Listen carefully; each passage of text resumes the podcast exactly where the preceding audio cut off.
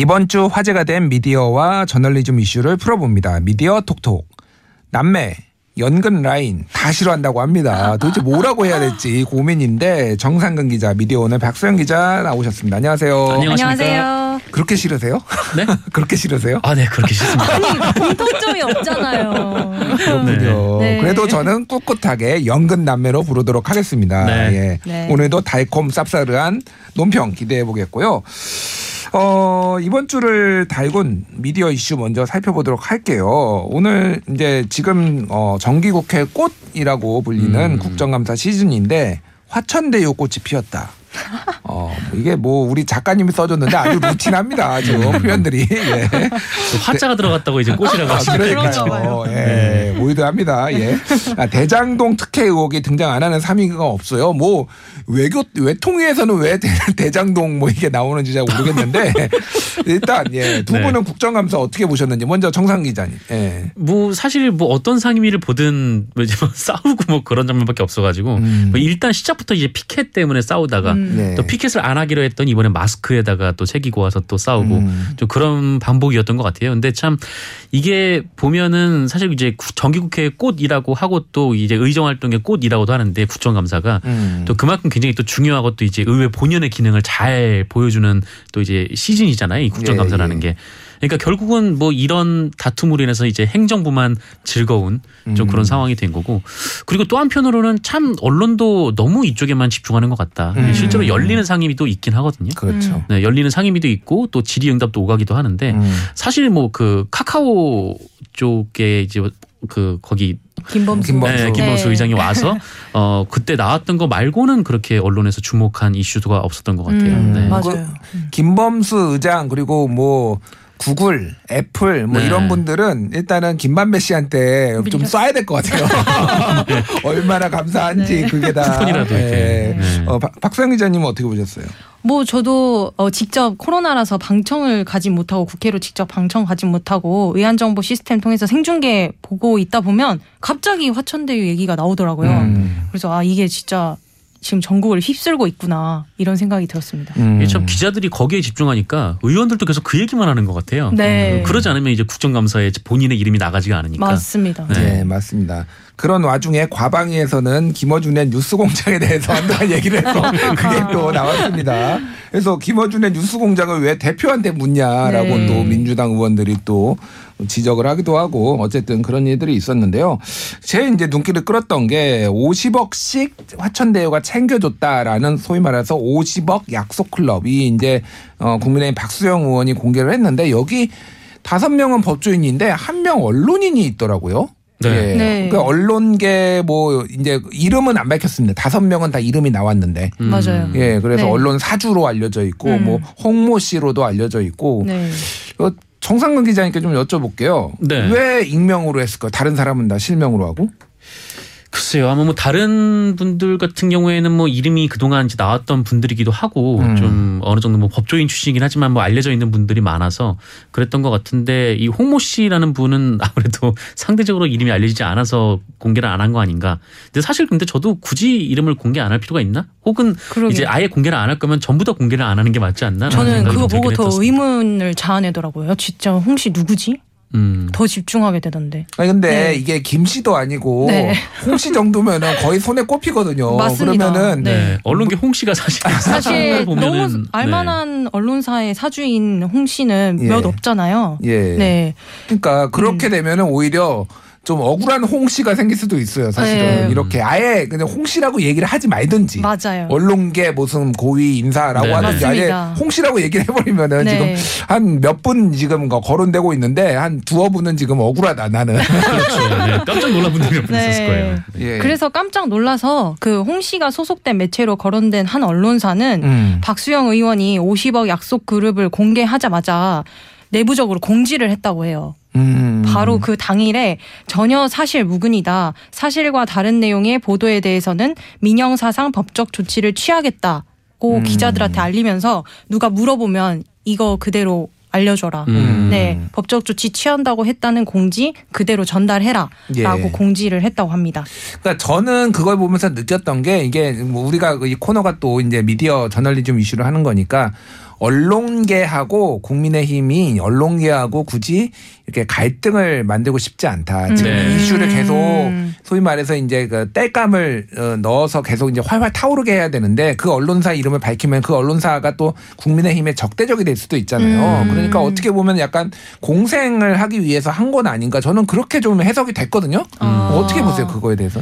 글쎄요, 뭐 그것도 일리 있는 지적인 것 같기는 한데 네. 그 모르겠습니다. 이렇게 지금 뭐 이 굳이 그렇게 적을 만들고 싶지 않았으면은 홍실은 얘기도 빠른데 좀더 효과적이지 네. 않았을까라는 생각이 들기도 하고요. 또 하나 좀 짚어볼게. 이제 그 화천대유 소유주인 김만배 씨는 사실은 기자잖아요. 네. 맞습니다. 이제 전 기자가 됐지만 기자잖아요. 네. 우리가 근데 그이 김만배를 얘기를 할 때는 김만배 전 기자라고 안 부르고 김만배 씨라고 대부분 부릅니다. 네. 근데 음. 나머지는 이를테면 권순일 전 대법관, 이를테면 김수남 전 검찰총장 뭐 이렇게 다 전직 뭐를 직함을 정확하게 부르는데 음. 기자만 언론에서 어, 김만배 빼고 기자를 음. 빼고 김 김만배 씨라고 부르는 게 이게 일종의 이게 뭐 언론계에 있는 인사를 좀 음. 보호하려는 거 아니냐 아니면 기자를 그러니까 언론계가 은연중에 이렇게 다 빼는 거 아니냐 기자는 타이틀을 이런 지적을 하시는 분들도 있더라고요. 음. 뭐 어떻게 보세요 그거는?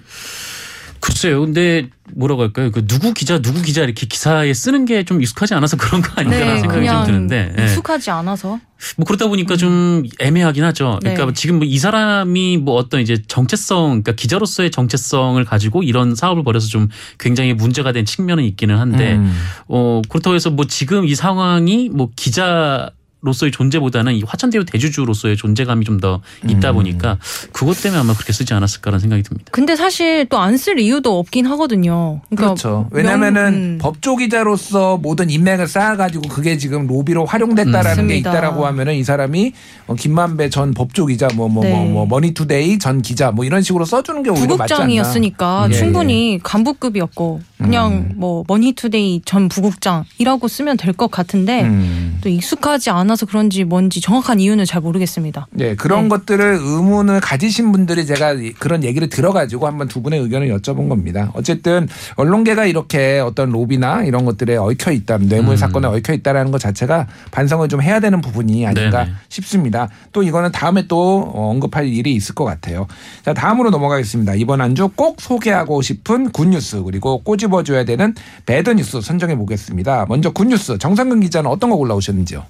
어 저는 SBS 보도를 가지고 왔는데요. 음. 이 사실은이라는 이제 팩트 체크 코너이고 예. 어, 타워 팰리스산 중국인 뭐 오. 이 이슈에 대해서 이제 팩트 체크를 한 내용이었어요. 저도 이 예. 기사 봤는데. 이 뭐냐면은 그 뭐 보도가 된 바 있는지 는 모르겠지만 하여튼 그 이른바 이제 SNS 상으로 이제 뭐뭐 일종의 받은 글 아니면 이제 커뮤니티 글 뭐 이런 예, 식으로 예. 많이 돌았던 내용인데 음. 어 이제 중국인의 중국 국적의 어떤 분이 이 타워 팰리스 아파트를 샀는데 음. 어, 그 돈을 다 대출을 받아서 맞아요. 샀다라는 보도였어요. 저도 그 기사 봤어요. 예. 네. 네. 그러니까 지금 뭐 많은 이제 부동산을 투자하시려는 분들 혹은 이제 실거주를 하시는 분들이 어 지금 대출을 받으려고 해도 지금 대출이 잘 안 되는 그런 상황이다 음. 보니까 아니 우리나라 사람들은 대출 안 해주고 어떻게 중국 사람만 대출해 주냐. 맞아. 그러니까 문재인 정부는 이제 중국 좋아한다 뭐 이런 음. 네, 내용의 이제 굉장히 글들이 많이 돌았거든요. 음. 그래서 요거를 이제 SBS가 이제 팩트 체크를 한 음. 내용이었습니다. 음. 이제 팩트 체크가 뭐 잘 돼 있기도 하고 그 내용 자체가 좋기도 했는데 음. 제가 이 보도를 좋은 보도라고 꼽아온 이유는 어, 이 기사의 구성과 방식이 예. 음. 어, 이른바 좀 그 온라인에 참 잘 맞는 형식이었던 것 같아서 음. 가져왔어요. 예, 예. 그러니까 내용 자체도 좋았는데 이게 구성이 어떻게 돼 있냐면 일단 그 온라인 상에서 나오는 떠도는 얘기 혹은 이제 기사에 붙어 있는 댓글 이런 것들을 추려서 이거를 뭐 일종의 그래픽화 시켜서 그 이제 그쪽 이제 주장을 넣고 거기에 대한 팩트 체크 내용을 아주 간결하게 이렇게 붙이는 형식이었습니다. 음. 그러니까 뭐 하나의 내용을 이렇게 쭉 쓴 게 아니라 예, 예. 뭐 여러 가지 의문점들 그러니까 약간의 Q&A 형식으로 네네. 질문, 뭐 팩트 체크, 질- 의문 팩트 체크 뭐 이런 식으로 했다라는 거죠, 그러니까. 네, 그렇죠. 그러니까 뭐그 우리나라의 이제 뭐 온라인 전략이 그냥 예전에는 이제 실검 따라가는 거, 음, 뭐 음. 아니면은 이제 뭐 굉장히 지면에는 다못 싣는 것들을 다 때려 넣는 것, 그러니까 예, 예. 길게 쓰는 것, 이제 뭐 그런 방식이었는데 그것보다는 사람들이 읽기가 편하게 그 음. 짧게 짧게 호흡을 가져가면서 음. 어, 또 이제 중간 중간 눈이 피로하지 않게 좀 중간에 그래픽을 좀 넣고 음. 좀 이런 방식이 굉장히 저는 좀 좋아 보였거든요. 예, 그래서 예. 좀 우리나라 언론들이 뭐 이제 뭐 digital first, digital first 이런 얘기들을 굉장히 많이 하는데 예. 음. 정작 그 digital first라고 해놓고 그냥 그 뭐 인턴 기자 뽑고 뭐 음. 아니면 비정규직 기자분들 뽑아서 그냥 음. 노동력을 갈아 넣어서 이제 기사만 많이 만드는 음. 그런 식으로 활동을 해왔거든요. 근데 예. 그런 방식 말고 음. 좀 이렇게 많은 대중들이 좀 궁금해할 만한 음. 내용들을 중심으로 좀 이렇게 호흡도 짧고 음. 또 이제 눈이 좀 그 사람들이 잘 어, 가독성이 있게 예. 좀 이렇게 좀 구성을 했으면 좋겠다는 생각에서 이 알겠습니다. 뉴스를 가져왔습니다. 이게 그래서 중국인이 대출 받아서 타워 팰리스 산 거 맞나요? 네. 어, 그게 궁금해요. 뭐 그렇지는 않다라고 하고요. 아. 그리고 이제 뭐그 최근에 뭐 어느 동네에서 막 중국인들이 뭐 아파트를 뭐 주택을 대량 구매했다 뭐 음. 이런 얘기도 있었는데 사실 전체 외국인들이 그 주택을 산 그 비중에 비하면 이 중국인 비중이 이렇게 높은 것도 아니고 예. 음. 그리고 외국인들이 이제 주택을 사는 그 부동산을 구매하는 그 비율도 좀 떨어지고 있는 추세라고 예. 합니다. 이 팩트 체크에 따르면. 그 제가 한 달 전쯤에 제가 있는 뉴스톱에서 이거를 한번 팩트 체크를 한 적이 있어요. 그러니까 아. 중국인들이 부동산을 싹쓸이하고 있다. 음. 그래서 한 200만 명에서 250만 명 정도 되거든요. 외국인이 그 중에서. 절반 정도가 이제 중국 어, 국적을 가지고 있는데 그 인원 비율에 비해서 훨씬 적은 숫자의 부동산 거래가 되고 있다. 라는 거고 음. 대출 뭐 양도세 취득세 이런 거 하나도 안 낸다 이런 루머도 막 퍼져 있어요 중국인 친화 정권이다 문재인 음. 정부가 그런데 네네. 다 사실이 아닙니다 대출 규제도 다 똑같이 적용받는데 아. 그렇죠. 해외은행에서 자기가 이를테면 뭐 중국은행에서 받아오는 거는 어떻게 음. 할 수가 없는 거잖아요. 음. 뭐 그렇게 이 내용이 있다라는 거 알고 계시면 될 것 같습니다. 자 박사영 기자가 뽑은 굿뉴스 어떤 겁니까? 어, 기사 자체도 좋다고 평가할 수 있고 음. 이 소식 자체가 더 의미가 있다고 할 수 있겠는데요. 예. 어, 한국에 진출한 지 22년 만에 스타벅스 직원들이 집단 행동에 나섰다는 소식입니다. 예, 예. 최근 인스타그램이나 페이스북에서 스타벅스에서 예쁜 텀블러를 받았다고 자랑하는 글들이 많이 올라왔는데 음. 왜 줬냐면 50주년을 맞아서 환경을 생각해 여러 번 쓸수있 는 친환경 컵을 주겠다면서 이 텀블러를 소비자들한테 줬습니다. 근데 이제 소비자들 사이에서는 무척 인기를 끌었는데 스타벅스 직원들은 힘들어서 고통을 호소하다가 처음으로 트럭 시위를 진행하게 된 겁니다. 음. 트럭 전광판에 실린 문구는 우리는 1년 내내 진행하는 마케팅 이벤트보다 매일의 커피를 팔고 싶다라는 음. 문구였는데요. 이게 무슨 말이냐면 다회용 컵을 받고 싶어서 사람들이 몰리다 보니 일부 매장에서는 한 번에 650장까지 주문이 몰리는 사태가 발생했습니다. 그러니까 주문 대기 기, 기- 그 들어와 있는 게 650잔. 네. 그러면 하루도 1분도 못 쉬고 하루 종일 계속. 이렇게 어. 만들어야 되는 거예요, 음료를. 이게 이제 스타벅스가 또 문제가 되는 게 일반적으로 어떤 뭐 큰 기업이면은 이게 노조가 조직이 돼 있는 경우가 많잖아요. 그러면 네네. 이제 불합리한 처우에 대해서 처우 개선 요구를 할 수가 있는데 스타벅스 같은 경우에는 매장이 있으면은 거기에 점주가 있고 대부분은 아르바이트생들이 음. 거기에서 일을 하다 보니까 본인들이 어떤 아. 부당한 노동을 이런 뭐 처우를 당해도 이렇게 단결해서 뭘 하기가 어려운 음. 거예요. 그래서 음. 굉장히 뭐 그동안 넘어가 왔는데 이번이 한 번 폭발했다. 650잔 들어오면서 음. 폭발했다라고 볼 수가 있는 것 같고 네. 이런 부분도 우리가 좀 말씀하셨듯이 내용도 그렇고 좀 앞으로도 신경을 써야 되는 거 아닌가. 네. 스타벅스는 잘 나가는데 거기에서 일하는 사람들은 굉장히 좁은 공간에서 네. 네. 휴식을 취하고 이런 부분들이 좀 문제가 있는 것 저는 같습니다. 소소하게는 그분들이 이제 커피가 나오면 뭐몇 번 고객님 나왔습니다 이렇게 말을 해주시잖아요. 예, 예. 근데 그때 생목으로 맨날 소리를 엄청 크게 지르면서 불러요. 음, 그 예. 손님들의 이름을. 스타벅스는 벨이 없죠. 네, 예. 벨도 없고 마이크도 없고. 음. 그래서 그것도 보면서 참 문제라고 느꼈었는데 음. 직원들의 처우가 좀 괜찮아졌으면 좋겠 다고 생각이 네, 들었습니다. 이번 언론 보도로 좀 개선이 됐으면 좋겠고요. 이번엔 나쁜 뉴스 선정해 보겠습니다. 정상 기자님 어떤 거 골라오셨죠? 두 분이 네. 같은 걸 네. 골라오셨더라고요? 똑같네요, 우연찮게 선배. 또 그랬더라고요. 역시 남매였군요. 네. 예. 아, 어. 네.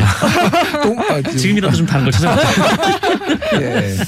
네, 제가 저희가 네. 고른 그 본의 아니게 저희가 고르게 된 네. 어, 뉴스는 네.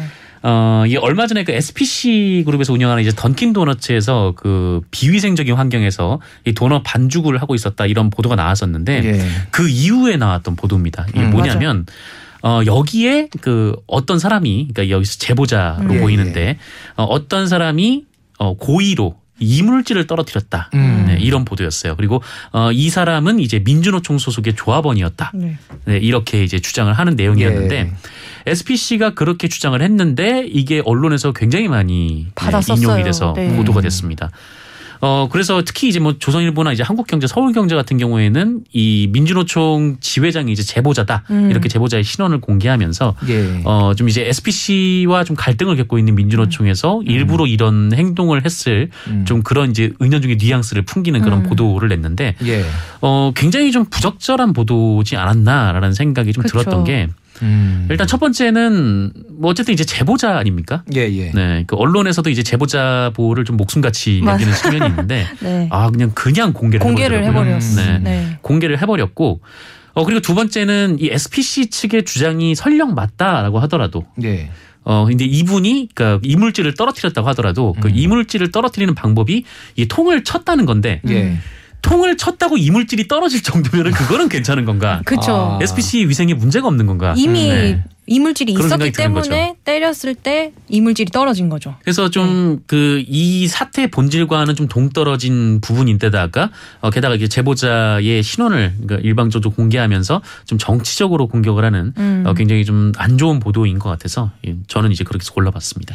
네. 그래서 그때 이제 언론 보도들을 보면은 뭐 민주노총의 자작극 뭐, 뭐 음. 이런 식으로 해가지고 굉장히 민주노총이 잘못했다라고 하는 건데 뭐 사실관계는 법정에서 좀 따져볼 필요는 있을 것 같아요 수사를 통해서 그런데 지금 내용들을 보면 어쨌든 SPC 그 던킨 도너츠의 어떤 위생 관리가 이거하고는 직접 좀 관련이 없이 어 그러니까 뭐 그 설령 민주노총이 그렇게 했다고 하더라도 상태가 엉망이었던 건 사실이었잖아요 그러니까. 뭐 식약처가 조사를 했는데 예. 뭐그 부분이 아니고서도 일단 뭐 시, 내부에 좀 위생적으로는 문제가 좀 있었다 네. 이런 음. 지적이 좀 나왔습니다. 전국 네 개 공장을 전수 조사해봤더니 위생 관리가 미흡하다고 식약처가 음. 결론을 냈다고 발표를 했습니다. 그러니까 어떤 네. 게 본질인지에 대해서 좀 우리가 언론이 주목을 해줘야 되는데 이거를 아직 확인되지 않은 것에 대해서 이거를 조작으로 일방적으로 민주노총이 조작했다라는 네. 식으로 이제 보도를 해서 민주노총에 대한 부정적인 인식을 좀 증가시켰다 그런 부분이 문제였다 이렇게 보시는 거죠.